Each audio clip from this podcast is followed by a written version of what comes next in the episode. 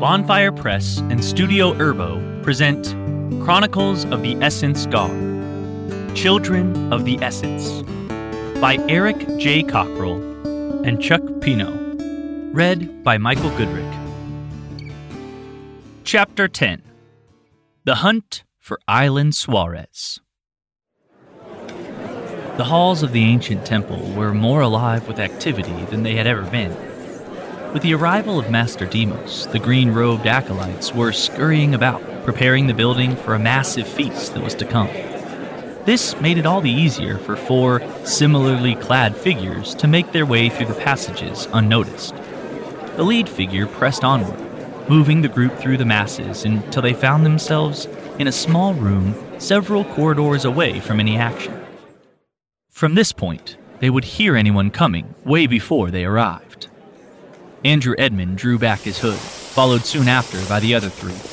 He let out a long, slow sigh and leaned back against the cold stone wall that had likely been around longer than any other man made structure he had ever approached in his lifetime. He didn't let the thought of the history that lay within stray him from the mission, though. He eyed his sister, niece, and her young male companion for a moment choosing his words as best he could. Getting your robes was the easiest part of this entire caper, and just about the only thing I could plan. From here on out, all of us have to be on our toes and thinking several steps ahead, all right? He asked, knowing that what he demanded from all of them was beyond anything that had been asked of them before. Hell, it was probably beyond anything he had encountered, now or in the future. The two younger members of the team nodded quickly. Flo, however, eyed her daughter long and hard, unsure of what she had allowed them to get into. Andrew understood that look all too well. We have no plan, Andrew. We're in, but that's it.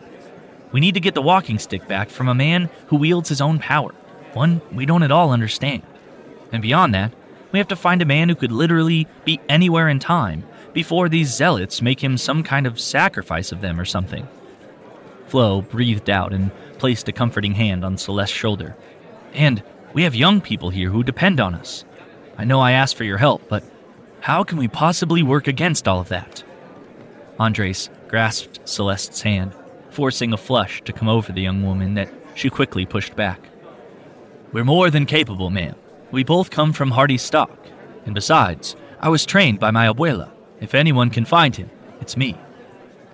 Andrew quickly pointed a finger at the young man and grinned. Exactly. You and Celeste track down clues and see if you can't figure out where he is or if they know anything. He turned to his much older younger sister. While they do that, we'll go back upstairs and see what we can learn about Demos and his abilities so we can get the other stick back. He pulled the staff his father had given to Flo to help him in his quest from under his robes. At least, we've got our own ace in the hole. Celeste, Andres, you two keep your heads down and stay out of trouble, all right? You're only out there for scouting, and then we can meet up again here and figure out what to do, okay? Celeste and Andres nodded. The two both appeared to be hiding their excitement, though not perfectly. Florence could see it. Andrew nodded for his sister to follow him, but she shook her head in response. Just a second. I need a moment alone with my. with Celeste. The two men nodded and exited the small quarters. Celeste shot her a look. Your what, Mother? What were you going to say before you chose to say my name instead? Celeste insisted, knowing that her mother had been about to say something embarrassing. Florence Edmond Fletcher opened her robes and produced her black faux Gucci purse. Celeste narrowed her eyes as her mother stuffed one hand into the handbag and grasped her cheek with the other. Mother?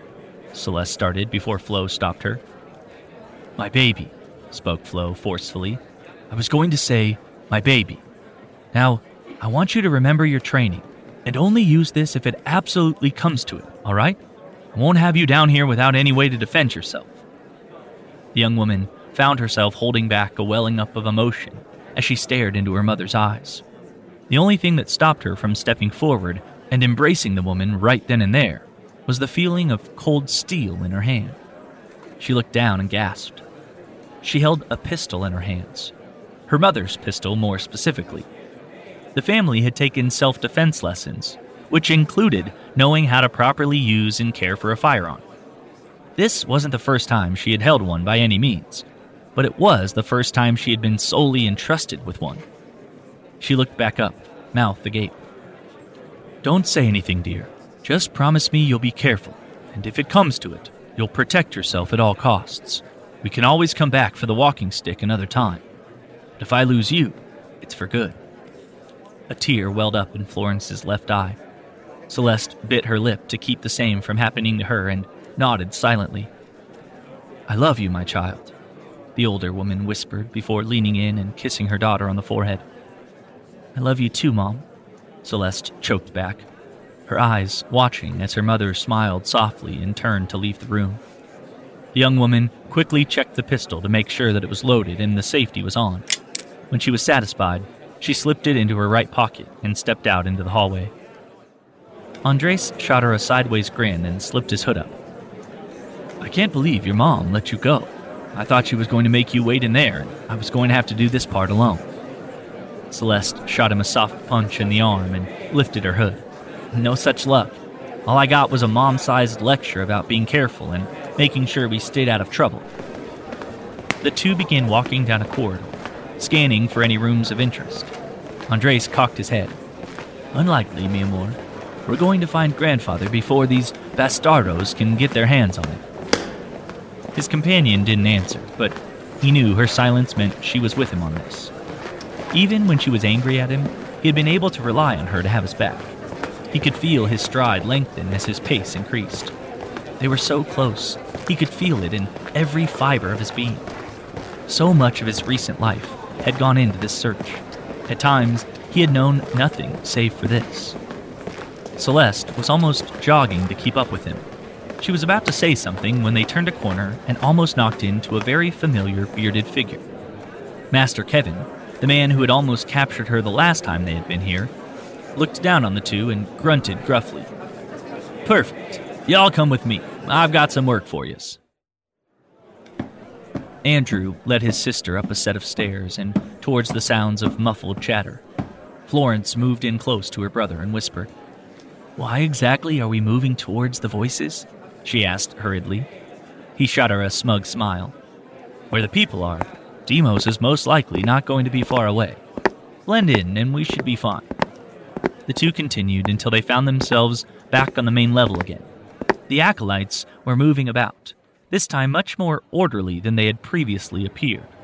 Excited chatter arose as the figures made their way through the halls. From the conversations overheard, few seemed to know exactly where they were going, though they knew something interesting was at the end of their relatively short journey. There was only a few quick twists and turns, so Florence and Andrew weren't entirely confused as to where they had ended up. If needed, they could easily find their way back. The problem was, though, that they had come to a sudden stop, not too far away from an open doorway in the wide hall. The crowd was dense, but not impossible to pass through. Andrew took Flo's hand and led her through the crowd towards the door. It wasn't easy to keep the walking stick hidden, though slipping it under his belt beneath his robes had at least made it easier to keep track of, and less likely that he would simply drop it.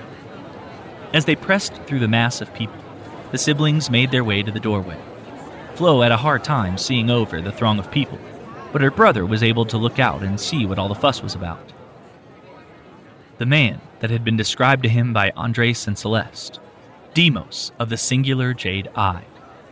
Andrew found himself staring at the green monocle, entranced by it in a way he couldn't explain to anyone, himself included. His temporary hypnosis was halted by a sharp jab in the ribs by his sister. He looked down and shot her a look. Well? she whispered intensely. He nodded. It's him, he mouthed back. He put a finger to his lips and looked back at the source of his awe. Demos stood tall, like a preacher on TV, basking in the love and respect of those around him. I know that Master Kevin had told you that we were searching for a man known as Aylan, but that is only part of the truth. You see, that man and those he associates with hold the power of the essence, and they have abused it. They have taken much with no explanation, save for that they are doing what is right. He stepped forward and placed his hand upon the head of the closest acolyte, who received the touch with grace and bent down slightly as he did so. Before now, I have kept their crimes obfuscated from you, my most precious people, so I might stave off your wrath, lest it weaken your resolve to continue forward with patience. That cannot continue, however. You all deserve to know what it is we seek from these individuals. You have every right to know of the children of Adar Andrew looked down at Flo, who met him with the same confused glance. Neither had ever heard of any of this. Celeste and Andres followed closely behind the towering cult leader.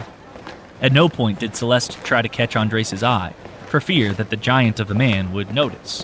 She would simply have to trust her gut for the time being. Her hand brushed against the hard lump of metal on her hip, and she breathed out a low, slow shot of air. There was something calming about knowing that she wasn't without her own tricks. It did amuse her, though, that the last time she had confronted the man, it had been with magic, and now it was with a much more modern weapon.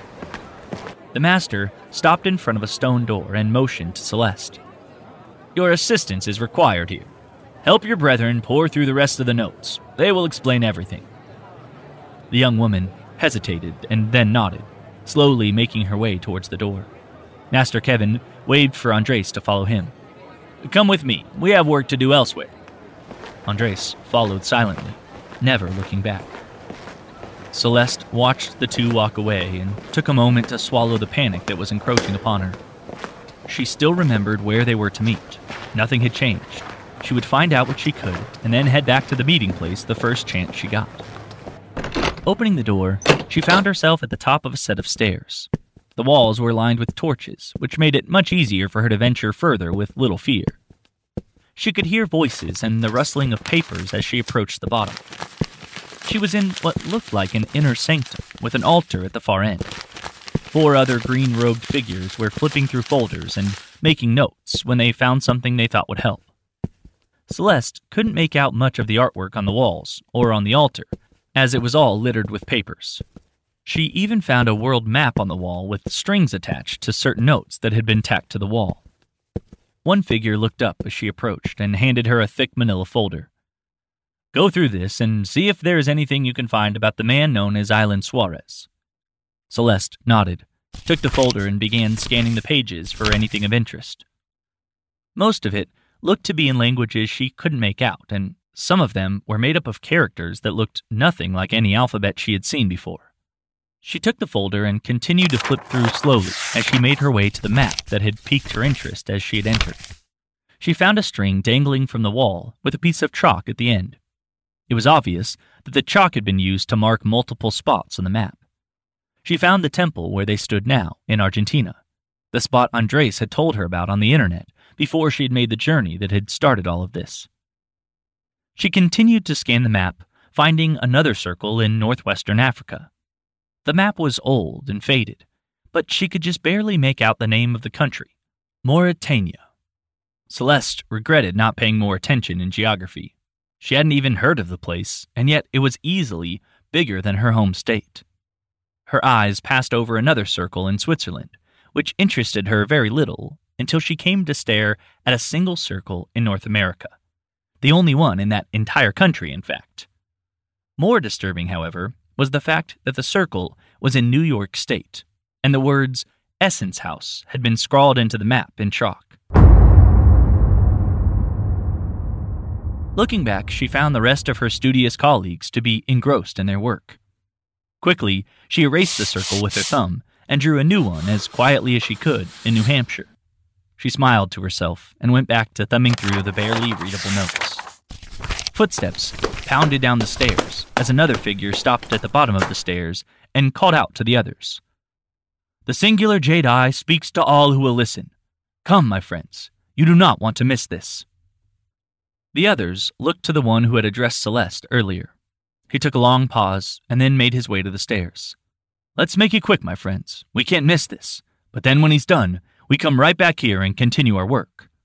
The others nodded in agreement and hurriedly followed up the stairs.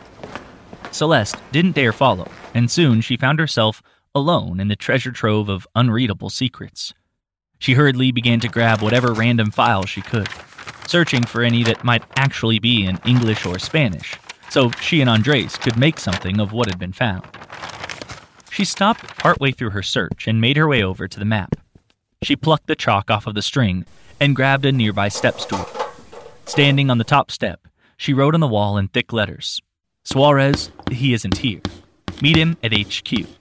C E F. Dropping the chalk, she stepped down and clapped her hands to rid herself of the yellow dust that clung to her.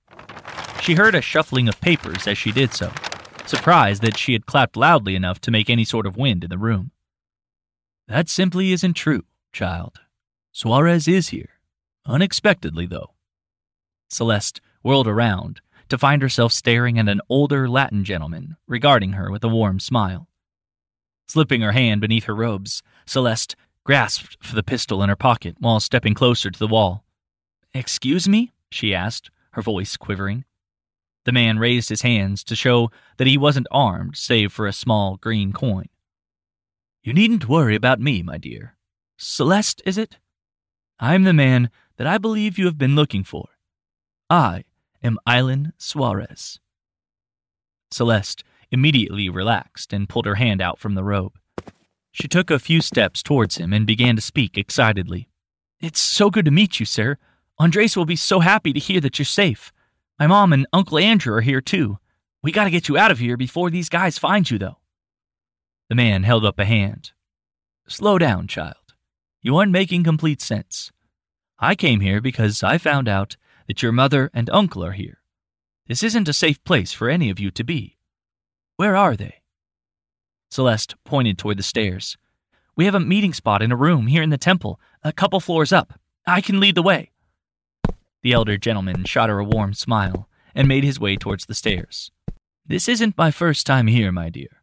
I've spent more time in this temple than you can imagine. Follow me. The two made their way up the stairs at a pretty good pace. Celeste was surprised at how spry the man was for someone who was as old as he supposedly was. He stopped partway up, though, and turned back to Celeste. My dear, it would seem that the torches ahead have burnt out. Would you pass me one? The younger woman nodded and turned to reach for one when she heard a low grunt of pain from the elder man. she held the torch aloft to see a hooded figure wearing the same green robes as she. The figure paid her no mind, though, as they moved in close to Aylan and whispered something in the old man's ear. Aylan stepped back and fell against the wall, revealing a smooth, polished, mahogany handled knife plunged deep into his abdomen. The figure turned and began to dash up the stairs. Celeste whipped the pistol out of her pocket and took three shots into the dark. She wouldn't have known if any hit, save for the pained grunt that came shortly before the slammed door at the top of the steps. The blast echoed through the hall as she reached to catch Aylan from slumping to the stone stairs beneath him. Demos took a seat as many of the other acolytes did the same, allowing for more to enter the room. Andrew and Flo found themselves tightly packed in the room as they took a seat to listen to Demos begin his story. In a time so far from now, you would find it unbelievable, there was an island that would soon find itself in a catastrophe of apocalyptic proportions. This island was known as Adhurielum. Three dull blasts echoed through the halls. The cultists turned back at the sound. Flo bounded to her feet, crying out into the ether, Celeste! Everyone in the tightly packed room turned their attention to the older woman, Andrew Edmond included. He grimaced as his hands wrapped around the walking staff under his robes. Shit.